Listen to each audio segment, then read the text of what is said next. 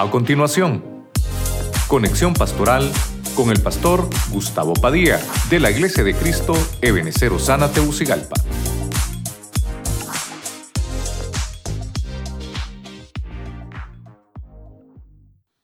Dios me lo bendiga, mis hermanos, todos que aquellos que nos sintonizan a través de las redes sociales, a través del Facebook, del YouTube, a través del Spotify, la radio y la televisión. Les bendecimos, les mandamos un abrazo, les damos las gracias por permitirnos semana a semana estar entrando en sus hogares de manera virtual.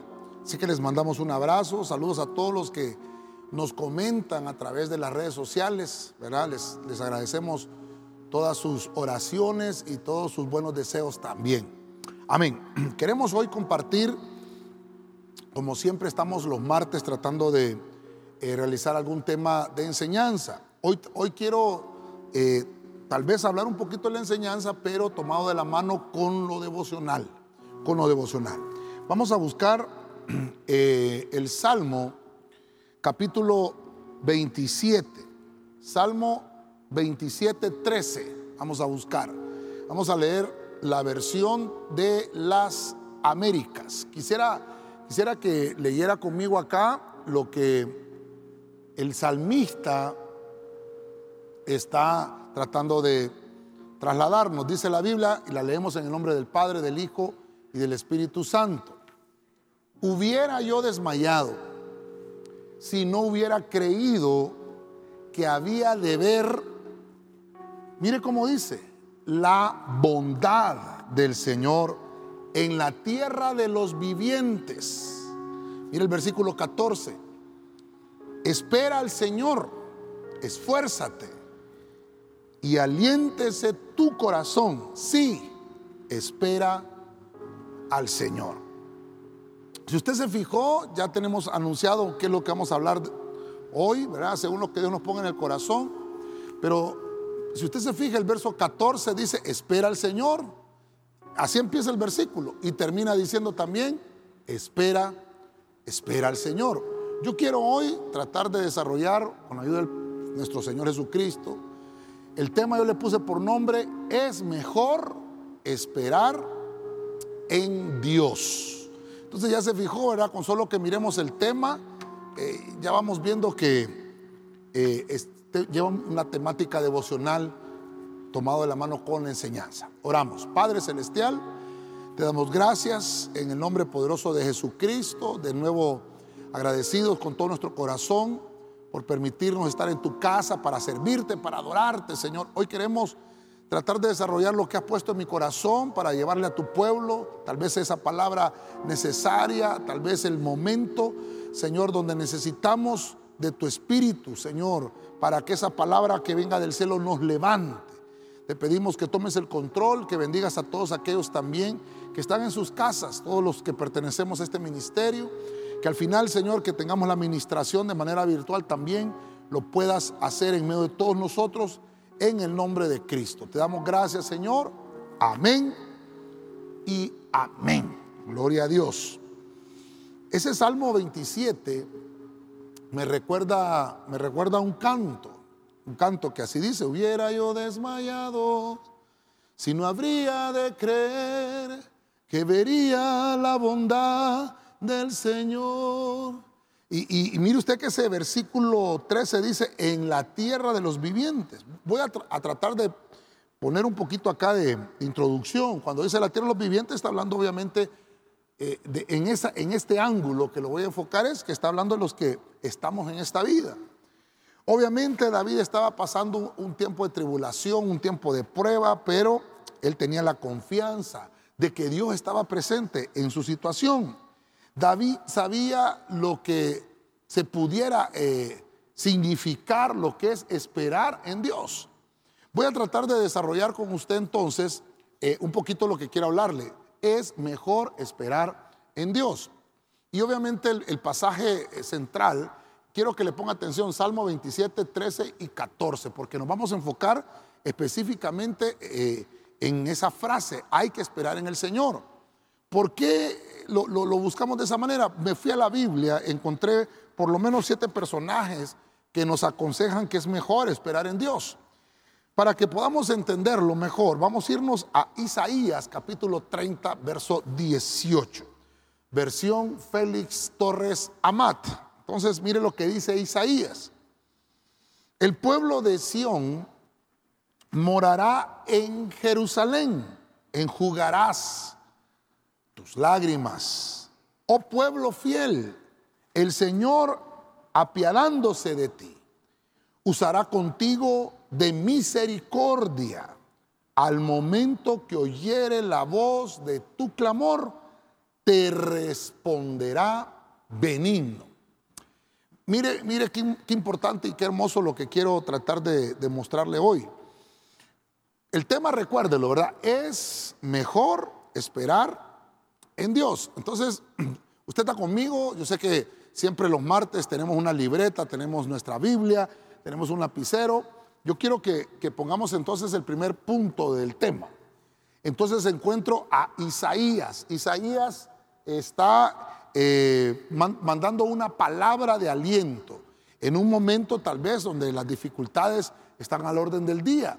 El pueblo, dice del Señor, morará en, en su ciudad, pero dice, enjugarás tus lágrimas. Entonces, ¿Qué podemos desarrollar de Isaías? Ahí estamos hablando entonces, que Isaías dice enjugar las lágrimas. Y obviamente la respuesta que, que vamos a obtener de parte del Señor es una respuesta benigna, porque dice, usará misericordia contigo. Entonces, tal vez hermano, eh, ya lo he dicho en algunas otras ocasiones, pero se lo voy a volver a, a repetir, ¿verdad?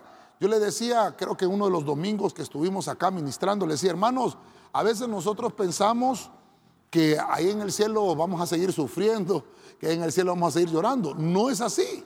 En el cielo nos esperan cosas distintas. Ya, ya no va a haber llanto. En el cielo no va a haber tristeza, no va a haber angustia, no van a haber lágrimas. Por eso es que dice acá que Él va a enjugar tus lágrimas. Mire hermano, tal vez aquí se vale, ¿verdad? Que nosotros estemos derramando nuestras lágrimas, que lloremos.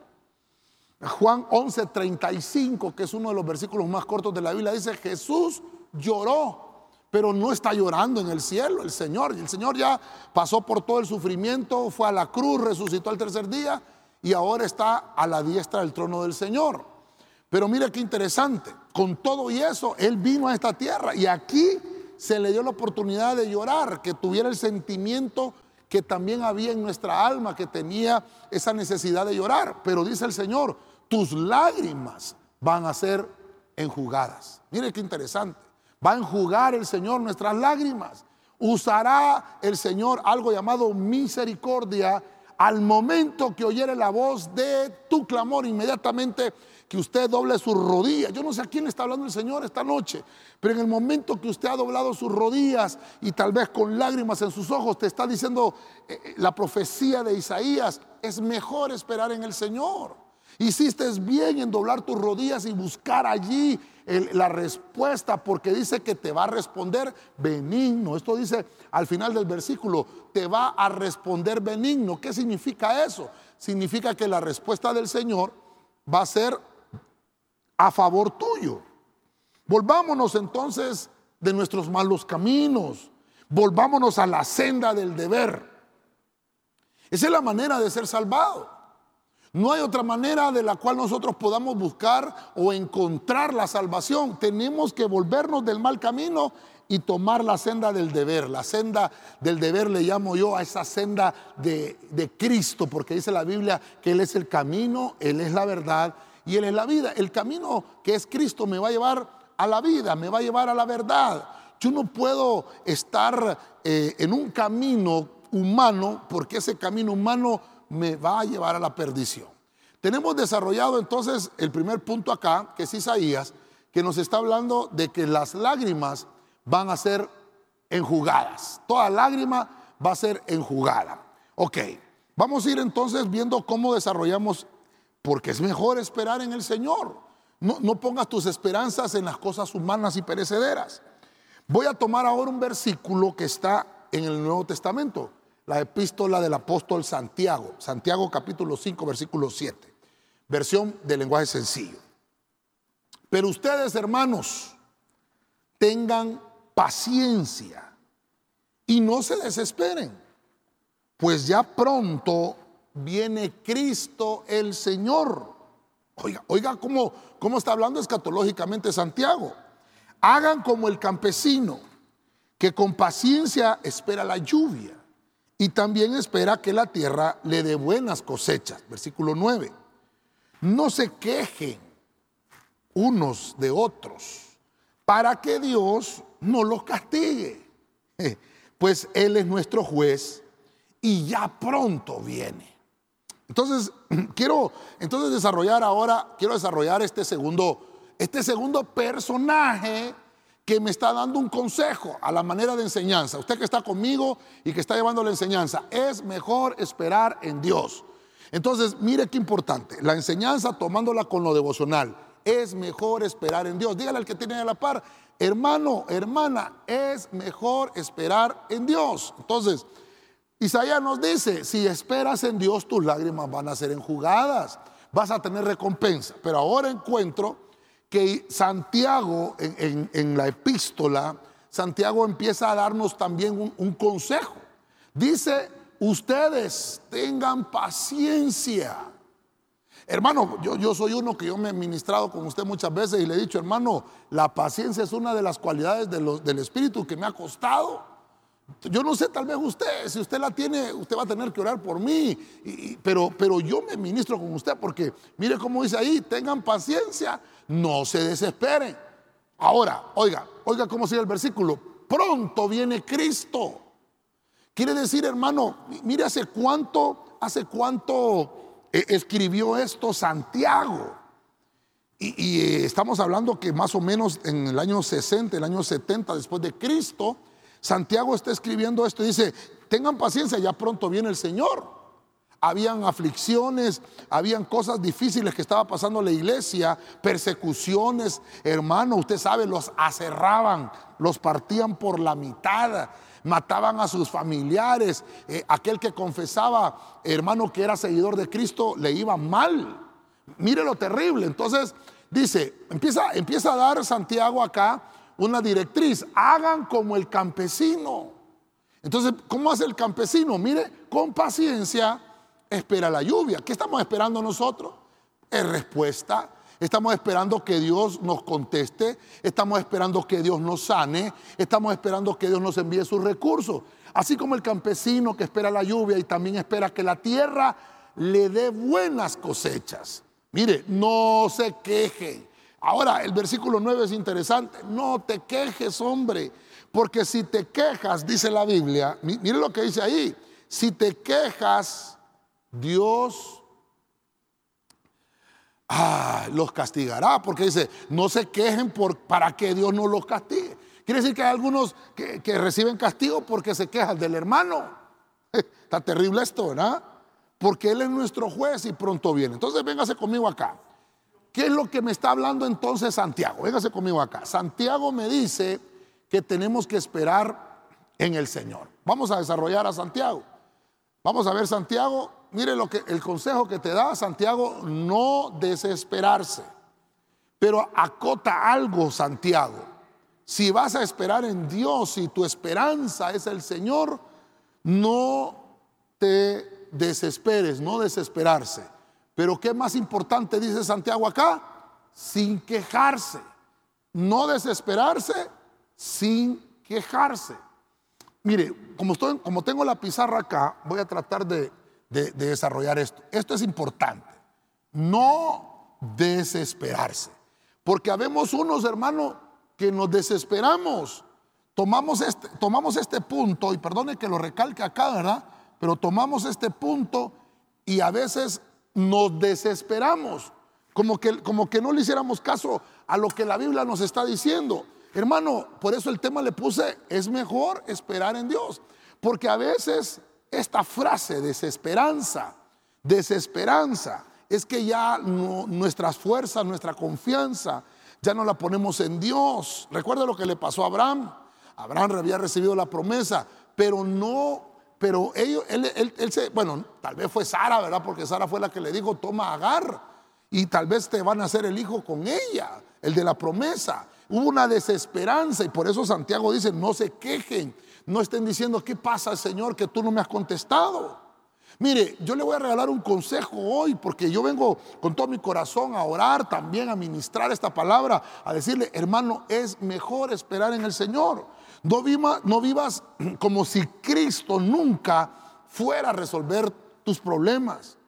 Trabaja con fidelidad en la edificación del reino. Y a la manera que tú trabajes en la edificación del reino, vas a ver cómo Dios va a obrar para resolver tu problema. Entonces, mire, véngase conmigo acá, porque entonces quiere decir que llevamos, llevamos dos cosas. Ya, vimos a Isaías y ya vimos ahora también a Santiago. Entonces lo que puedo ver ahora es que eh, tanto, tanto Santiago como Isaías me están enseñando que es mejor que yo espere en el Señor. Isaías me dice, va a ser enjugadas tus lágrimas. Y Santiago me dice, no te desesperes, no te desesperes. Entonces vamos a tomar esos dos consejitos, los vamos a tomar, vamos a irnos ahí tomando de la mano para ir desarrollando esto. El agricultor, dice Santiago, espera la lluvia y, obviamente esa lluvia tiene que, que ser una lluvia buena. Él la espera y después de eso hace otra espera hasta que dice le dé una buena cosecha. Entonces, esto no solamente, hermano, es de, de orar y que ya el Señor te respondió, amén, pero te, falta todavía seguir orando, no desmayes en la oración. Quiero continuar, quiero continuar. En el Salmo capítulo 5, versículo 3, váyase conmigo a la versión Kadosh, Kadosh. Dice la Biblia, Yahweh, por la mañana oirás mi voz, por la mañana esperaré en ti y miraré hacia arriba. E, esa parte yo la tengo subrayada ahí. Fíjese, miraré hacia arriba. Mira el versículo 4. Mira el versículo 4. Porque tú no eres un Elohim que desea la iniquidad, tampoco el obrero de maldad morará contigo. Ok, sigamos, sigamos entonces eh, en esta temática.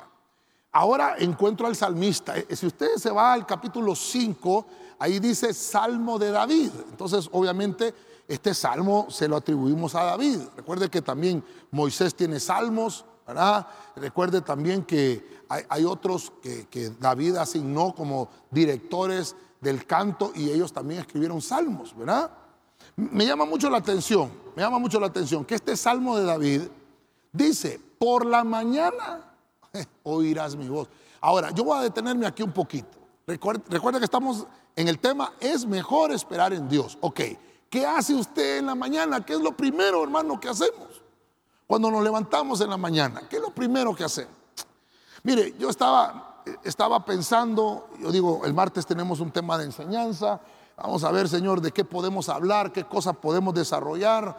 Eh, quiero yo, Señor, tal vez que tener una enseñanza ahí de, guerra espiritual y poder ir desarrollando esto. Pero vino a mi corazón y, el Señor me habló al corazón. No sé a cuántos le ha hablado el Señor, pero Dios habla al corazón directamente. Y entonces me puso esa, esa palabra, esperar en Dios. Porque a veces nosotros queremos correr, a veces nosotros queremos eh, hacer las cosas más rápidas, como que queremos ayudarle a Dios. ¿Qué es lo que primero que tenemos que hacer? Es esperar en Dios. Yo no sé qué problema estás pasando, yo no sé qué situación estás atravesando, yo no sé qué cosas quieres tú que se te aceleren. Yo vengo a decirte hoy, espera. Es mejor esperar en Dios. No esperes a que te salga el préstamo. No esperes a que te dé eh, una confirmación de, de, un sueño o de una profecía. Espera en Dios. Dios te va a hablar directamente al corazón. Mire qué interesante. Véngase conmigo acá. Estamos en la pizarra. Tenemos a Isaías y tenemos a Santiago. Y ahora encuentro a David.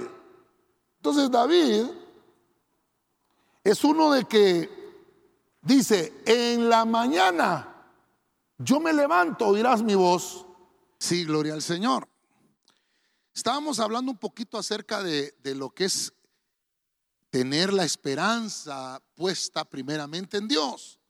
Le decía que el salmista David nos daba este consejo, mirar hacia arriba, porque el secreto de una relación íntima con Dios es orar a Él puntualmente en la mañana. Necesitamos comunicarnos con Dios diariamente. No solamente eh, buscar al Señor cuando tenemos problemas, no solamente buscar al Señor cuando, cuando las cosas van mal, porque yo me recuerdo de, mucha gente, antes nosotros veníamos a poner las, las peticiones aquí en una pizarra, hermano, las escribíamos, y yo me recuerdo que habían algunos hermanos que, que ponían ahí, ¿verdad? Necesito trabajo, necesito que se resuelva mi problema matrimonial, eh, necesito salir bien en mi examen, eh, que tengo una maestría, qué sé yo, tantas peticiones acá. Y solo contestaba el Señor, mire qué interesante, solo les contestaba el Señor y yo no volví a ver a esos hermanos. Entonces digo yo, no, ¿qué, ganamos entonces? Entonces digo yo, mejor, yo le digo al Señor, a lo mejor no les hubiera contestado porque porque si no les hubiera contestado, ahí siguieran todavía orando. Pero mire cómo trabaja Dios. Dios es misericordioso. Y entonces David dice, tienes que mirar primero hacia arriba, pero no se te debe de olvidar que tu vida está encomendada en Dios. Que no podemos, hermano, no podemos hacer la mirada hacia ningún otro lado que no sea el cielo. Esa relación íntima con Dios hermano, es importantísima porque el secreto está en que puntualmente estés dándole gracias todos los días. No solamente en el momento donde te contestó y, saliste del problema, ahora debes de vivir una vida, valga la redundancia, de agradecimiento.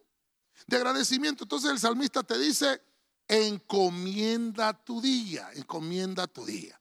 Bueno, vamos a ir desarrollando entonces más acá para hacerle más o menos algo de cómo lo llevamos, Isaías, Santiago y David. Nos están diciendo que es mejor esperar en Dios. Cuando las cosas vayan mal, es mejor esperar en Dios. Y si las cosas van bien, con mayor razón, es mejor seguir esperando en Dios para que te siga Dios alumbrando en todo lo que va a pasar en tu vida. Quiero avanzar un poquito más. Ahora me voy a ir al libro de Jeremías el profeta llorón, ¿verdad? Vamos a irnos a Lamentaciones. Lamentaciones es del profeta Jeremías. Dice Jeremías 3:24 en la Félix Torres Amat. Mi herencia, dice el alma mía, es el Señor. Por tanto, pondré en él mi confianza. Verso 25. Bueno es el Señor para los que esperan en Él. Para las almas que le buscan, verso 26, bueno es aguardar en silencio la salud que viene de Dios. Ok. Si usted se fija, ya estamos entonces a la mitad del tema. Estoy, estoy tratando de, de, llevarlo conmigo y dejarle marcado el rema. Es mejor esperar en Dios. Ya nos decía Isaías, es mejor porque la respuesta de Dios es benigna. Es mejor, no esperes que un banco te solucione, no esperes que un hombre te solucione, no esperes que tus amigos te solucionen, no, es Dios. Santiago nos dice que no te debes de desesperar, debes de tener mucha paciencia y algo importante, no te quejes. David nos dice que es mejor esperar en Dios porque debemos de mirar hacia arriba y que desde que comienza nuestro día debemos de encomendarlo al Señor. Entonces vamos bien acá. Pero ahora que leo Jeremías dice, bueno es el Señor, oiga esto, para los que en Él esperan. ¿Cómo es eso? ¿Cómo es eso? O sea que los que no esperan en el Señor, entonces para esos no, Dios no es bueno. ¿Cómo así, pastor? Bueno, el que esperó en Dios, pues obviamente todo le va a salir bien porque esperó la respuesta benigna. Pero aquel que se apresuró y dijo, no hombre, Dios se tarda, le voy a tratar de ayudar a esa promesa que Dios me hizo y voy a buscar por mi lado. No, no, no, eso, eso no le agrada al Señor. Mi herencia es el Señor, voy a poner mi confianza. Ahora, fíjese el verso 26. Bueno es aguardar en silencio la salud que viene de Dios. Entonces, vámonos acá Vamos aquí en la pizarra, si usted se fija, estamos llegando aquí a la mitad del tema y entonces encuentro al profeta Jeremías. Pero recuerde que estamos leyendo el libro de las lamentaciones. Cuando leemos el libro de las lamentaciones, obviamente es porque Jeremías está pasando una situación difícil y todo el pueblo de Israel lo está. Me llama la atención que Jeremías dice, para que aquellos que esperan en el Señor deben de guardar silencio. Ya vimos atrás, ¿verdad? Que, dice que obviamente no hay que quejarnos, dice Santiago, ¿verdad? No hay que quejarnos, pero fíjese cómo, cómo ¿qué más puedo sacar de, Jeremías con, respecto al esperar en Dios? Jeremías dice que tenemos una porción, una porción de una herencia, una herencia, dice, herencia que estoy esperando. Mi herencia, dice el alma mía, es el Señor ¿Qué herencia es? Una herencia eterna. Por eso, hermano, eh, espera. Es que mire, hermano, todos los pasajes que le voy a leer, hermano, todos me llevan a ese mismo punto. Espera en el Señor. Yo no sé a quién Dios le está hablando, sé que es a usted, hombre. Dios te está diciendo, espera. No sé si estás apresurado en tomar una decisión, no sé si estás apresurado. Pregúntale a Dios primero. Tal vez este mensaje es la respuesta que estabas esperando para lo que ibas a hacer. Y tal vez por esa razón Dios me puso en el corazón predicar acerca de esto. Pero quiere decir que nuestro deber es y será nuestro consuelo y satisfacción tener esperanza y esperar en silencio la salvación del Señor. Ese es nuestro deber. Nuestro deber es tener esperanza. Si usted quisiera subrayar algo, subraya eso. Nuestro deber es tener esperanza. La Biblia dice que eh, Pablo lo escribe en la primera carta de Tesalonicenses, nosotros no somos como aquellos que no tienen esperanza. Todo lo contrario, nosotros somos aquellos por los cuales, hermano, podemos decir, somos del pueblo de Dios que tiene esperanza. Tenemos que guardar silencio en medio de la situación que estemos atravesando. Entre más nosotros eh, nos guardamos en silencio, Dios nos mira con mejores ojos.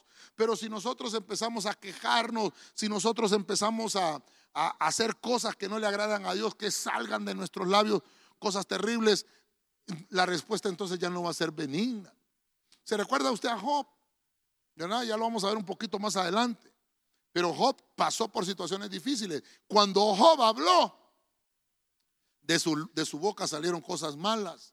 Por eso es que aquí es guarda silencio. Mire Jeremías, mire, mire Jeremías, bueno es aguardar en silencio la salud. Quiere decir, y yo te vengo a decir de parte del Señor, ya viene la salud de parte del Señor. Ya viene.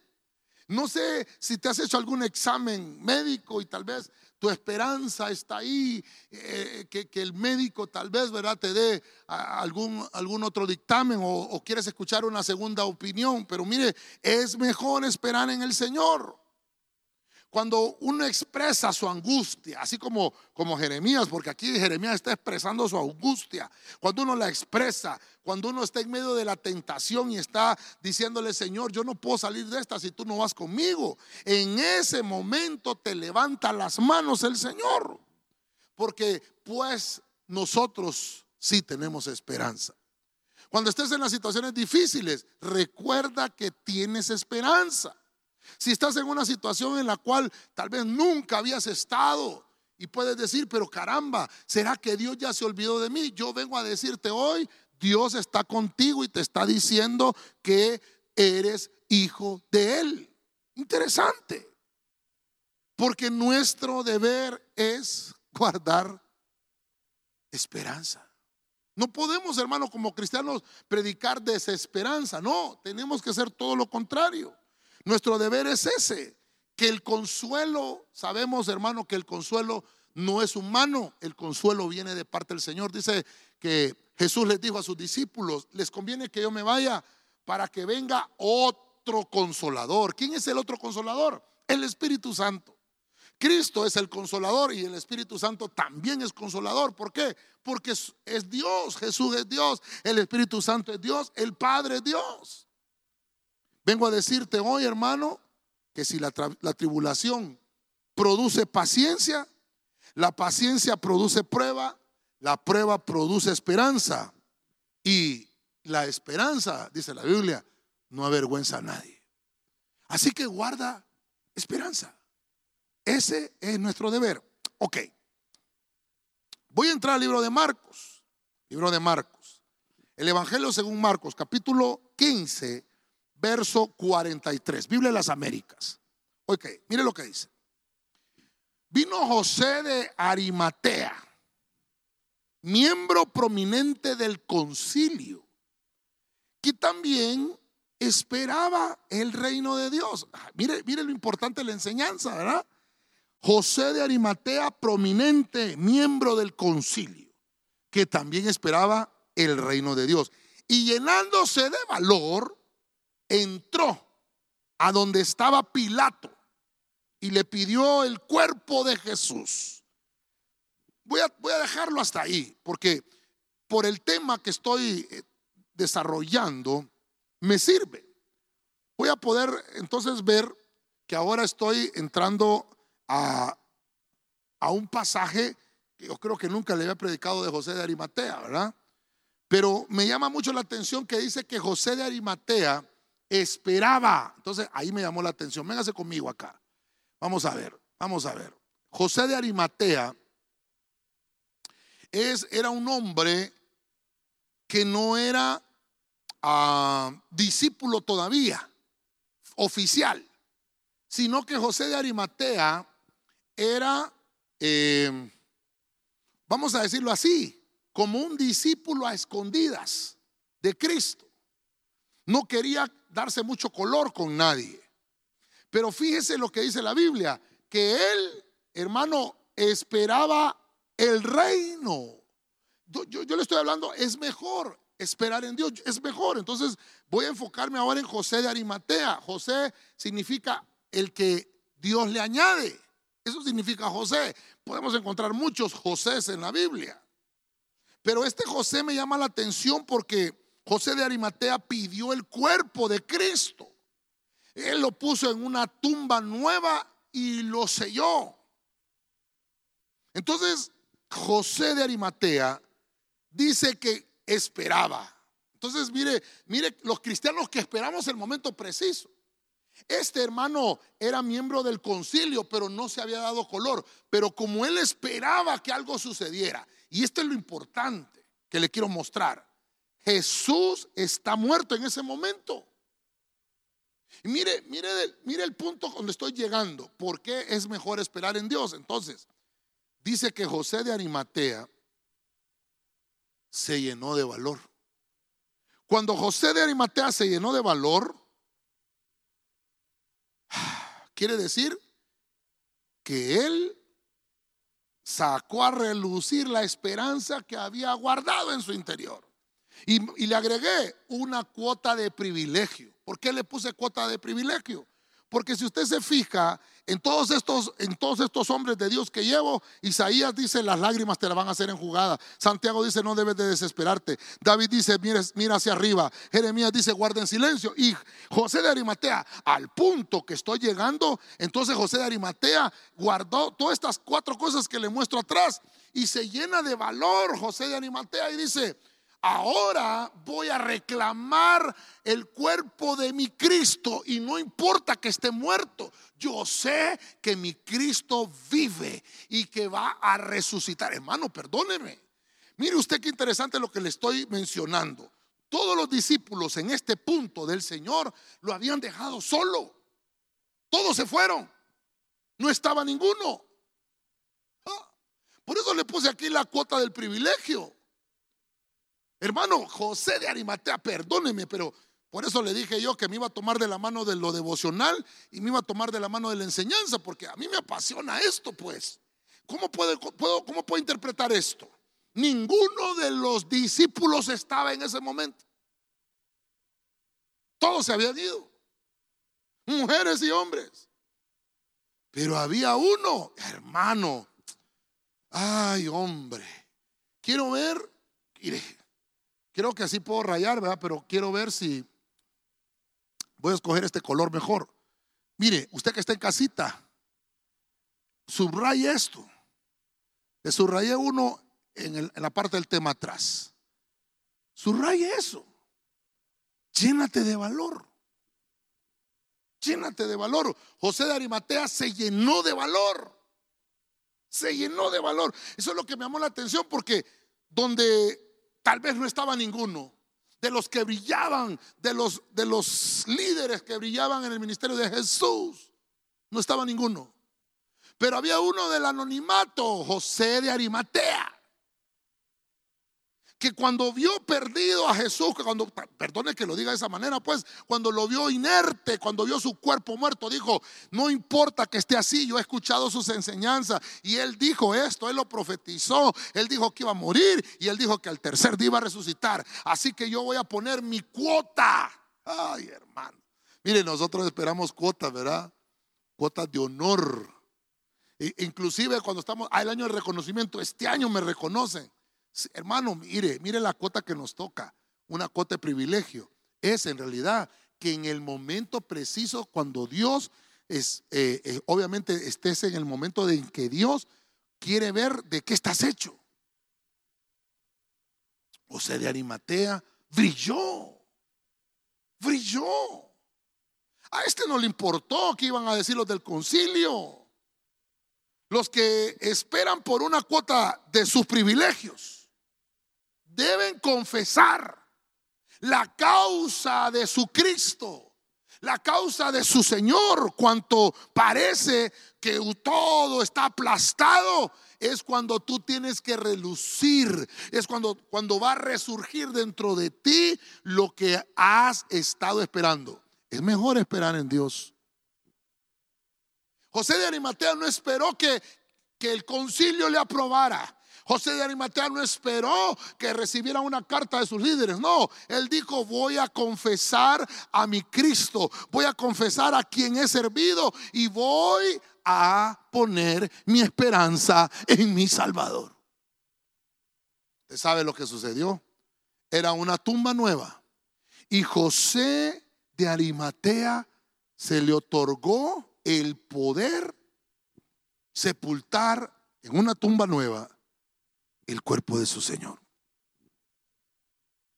Creo que hasta han hecho algunas menciones de ahí en algunas religiones dicen, quisiera ser José de Arimatea para ayudarte con esa cruz. Ay, hombre, qué terrible.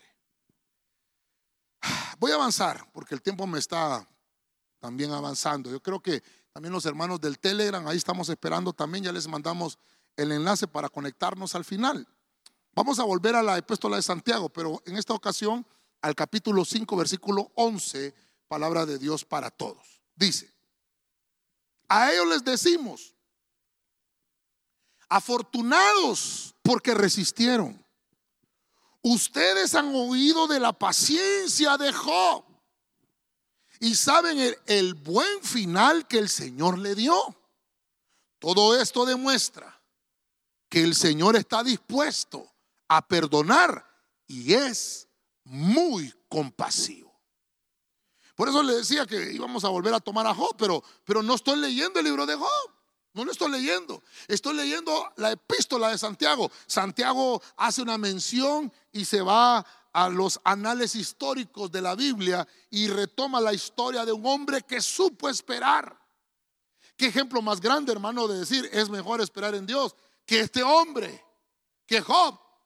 Job, hermano, usted lo conoce, estuvimos hablando un poquito de él también ahorita el fin de semana que estuvimos allá, en Comayagua. Estuvimos hablando un poquito de esto también porque lo restituyeron, lo reivindicaron. Hermano, lo consolaron, le devolvieron lo que tenía. Entonces, véngase conmigo acá. ¿Qué puedo entender acá de Job? Puedo entender que Job es aquel hombre que ha sido probado. Job es aquel hombre que ha sido sufrido. Pero entonces Job me enseña que debes de resistir, pero bien. No vas a resistir quejándote. Ya lo vimos en los puntos atrás. Y mire qué importante, y no menos importante. Vas a ganar reputación. Perdone que no sé por qué he agarrado estar marcando hoy, ¿verdad? Pero mire qué importante. Debes de ganar reputación. Debes de ganar reputación. ¿Cómo, pastor? Allí cuando estés pasando la situación difícil. Ahí es donde vas a ser probado de qué material estás hecho. Es que yo, yo no le vengo a predicar un, evangelio donde, hermano, nunca vas a tener problemas. No, hombre, si, lo, si fuera así, eh, eh, no nos serviría eh, estar predicando si Cristo padeció.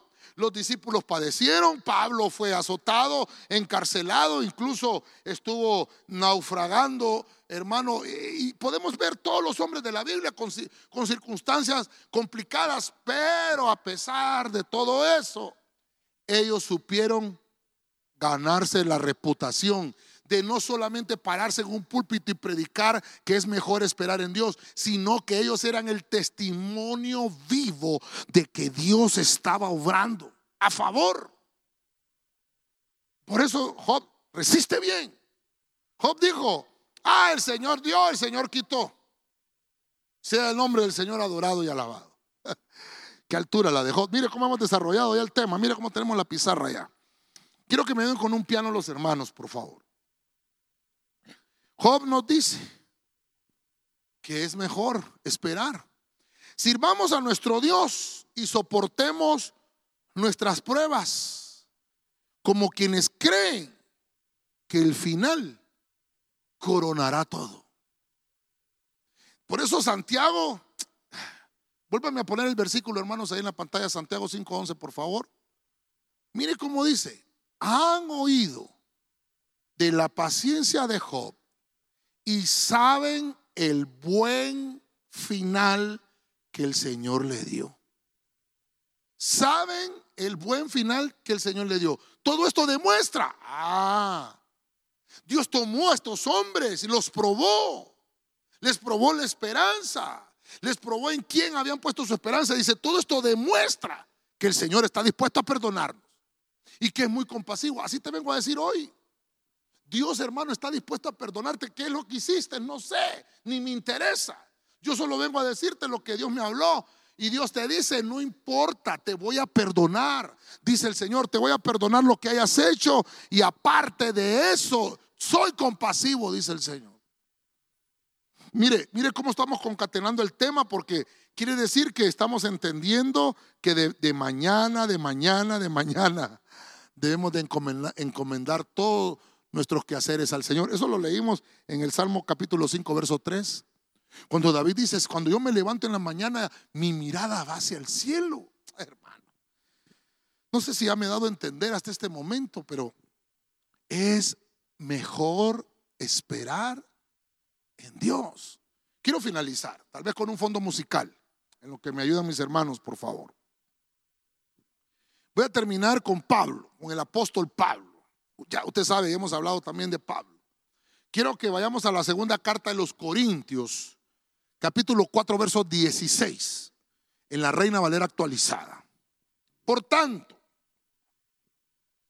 no desmayamos, más bien aunque se va desgastando nuestro hombre exterior, el interior, sin embargo, se va renovando de día en día. Verso 17. Porque nuestra momentánea y leve tribulación produce para nosotros un eterno peso de gloria, más que incomparable. Mira el verso 18. No fijando nosotros la vista en las cosas que se ven sino en las que no se ven. Porque las que se ven son temporales. Mientras que las que no se ven son eternas. Oh, hermano, mire que, perdone que le haya puesto yo estos tres versículos, hermano, pero es que me, entre más leía, hermano, yo más me gozaba con esto. ¿En qué hemos puesto nuestra esperanza? es mejor esperar en Dios. Quiere decir que es mejor que pongas tu esperanza en Dios. Es mejor. No desmayamos más bien, aunque vamos desgastándonos, dice Pablo. Nuestro hombre exterior es el que se desgasta, hombre. Por fuera nos salen canas, por fuera nos salen arrugas, por fuera, hermano, tenemos, qué sé yo, pecas, qué sé yo, hermano cosas tenemos de la edad, este cuerpo va avanzando. Pero el interior, mire lo que dice la Biblia, sin embargo, se va renovando de día en día. Porque nuestra momentánea y leve tribulación, oiga lo que dice Pablo, momentánea y leve. Terrible, ¿verdad? Por si no lo entendimos, momentánea y leve. Produce eterno peso de gloria. No lo podemos comparar con nada. Lo que vamos a recibir después de tener la esperanza del Señor no se puede comparar con lo que nos espera. Me mandaban un video y yo agradezco a esos hermanos que, siempre mandan cosas edificantes, ¿verdad? No me esté mandando videos de gatitos jugando con una pelota, eso no edifica, hombre. Mire, me mandaron un video hermoso.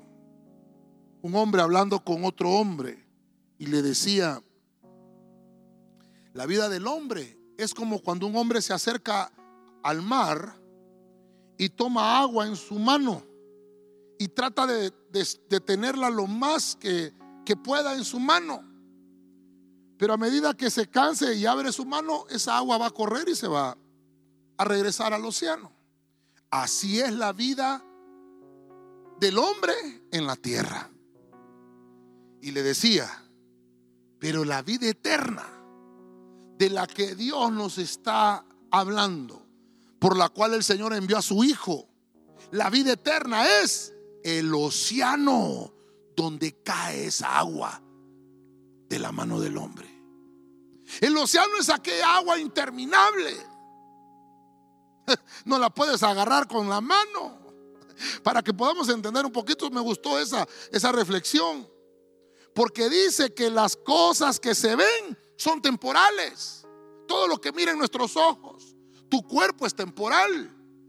Tu carro es temporal. Tu casa. ¿En qué has puesto tu, esperanza? En la cuenta bancaria. Si, la, si puedes ver ese dinero y puedes ver eh, esos números, eso es temporal. Pero lo eterno no se ve.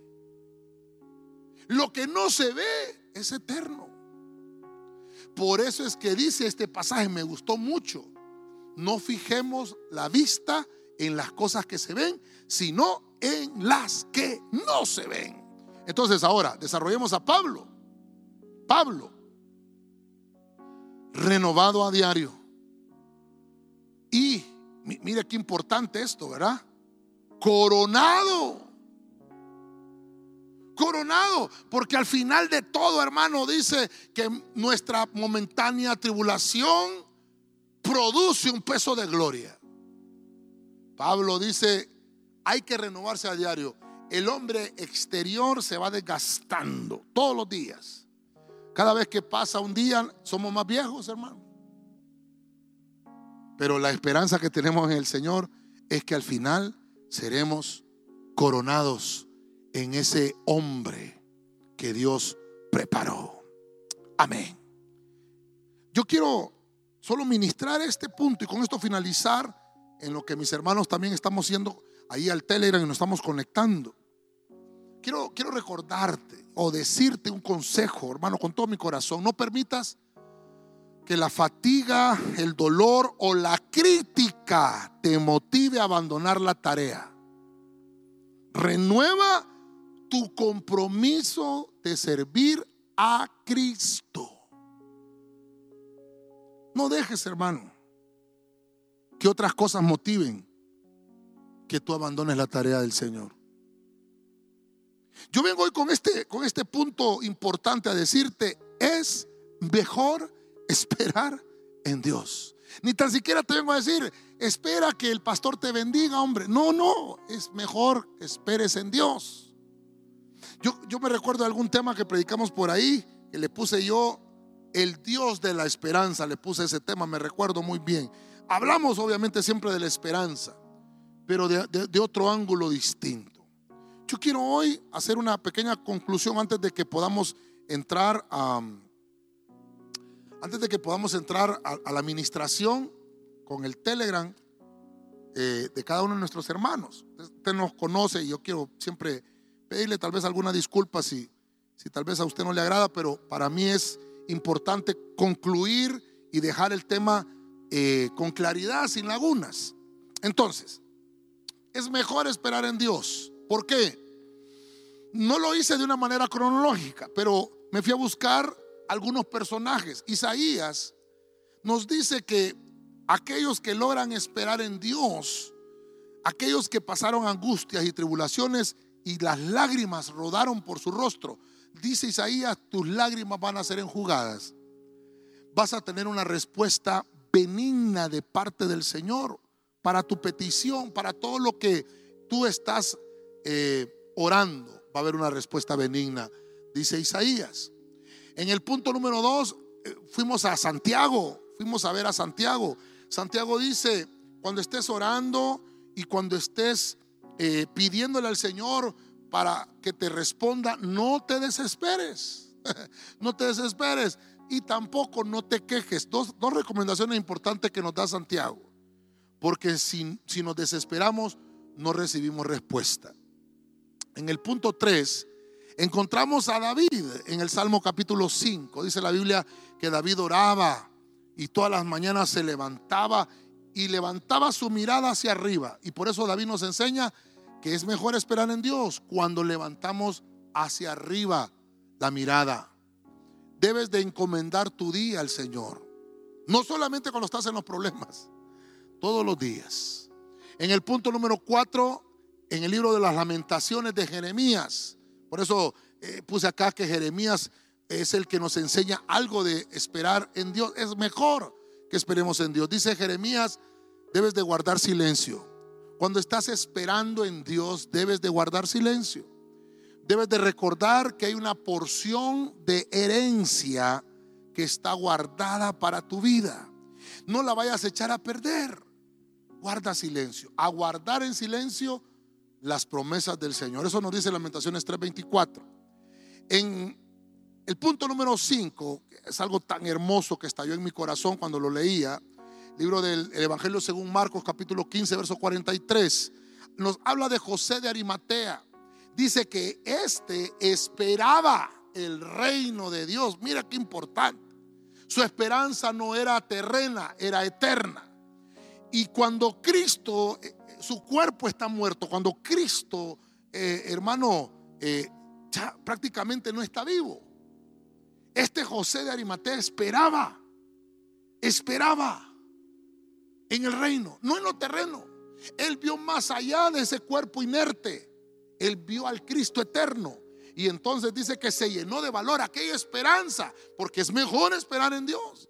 Los demás discípulos ya no estaban. Pero José de Arimatea ahí estuvo lleno de valor. Su cuota de privilegio. Mire qué cuota de privilegio. ¿Quién, ¿Quién hubiera querido ser José de Arimatea, hermano? Y estar ahí. Eso nos enseña que es mejor esperar en Dios. Solo, solo si entendemos que es mejor esperar en Dios, vamos a entender lo que hizo José de Arimatea. En el punto 6, y no más importante, Santiago vuelve a hacer referencia y hace referencia de Job, de aquel que supo esperar en la paciencia. Aquel nos enseña, Job nos enseña, si hay una prueba que te va a venir, resiste bien. Resiste. Espera en Dios. Porque lo que estás pasando, nada menos y nada más lo que va a hacer es que tú ganes reputación. Qué lindo esto. Y por último vimos a Pablo, el apóstol Pablo. El apóstol Pablo nos enseña que hay un renovar a diario. Así como todos los días tú te levantas. Así como David nos enseñó que hay que levantar la mirada al cielo todos los días. Dice aquí que todos los días nos debemos de renovar porque al final vamos a recibir nuestra corona. Es mejor esperar en Dios. Amén y amén. Gloria a Dios.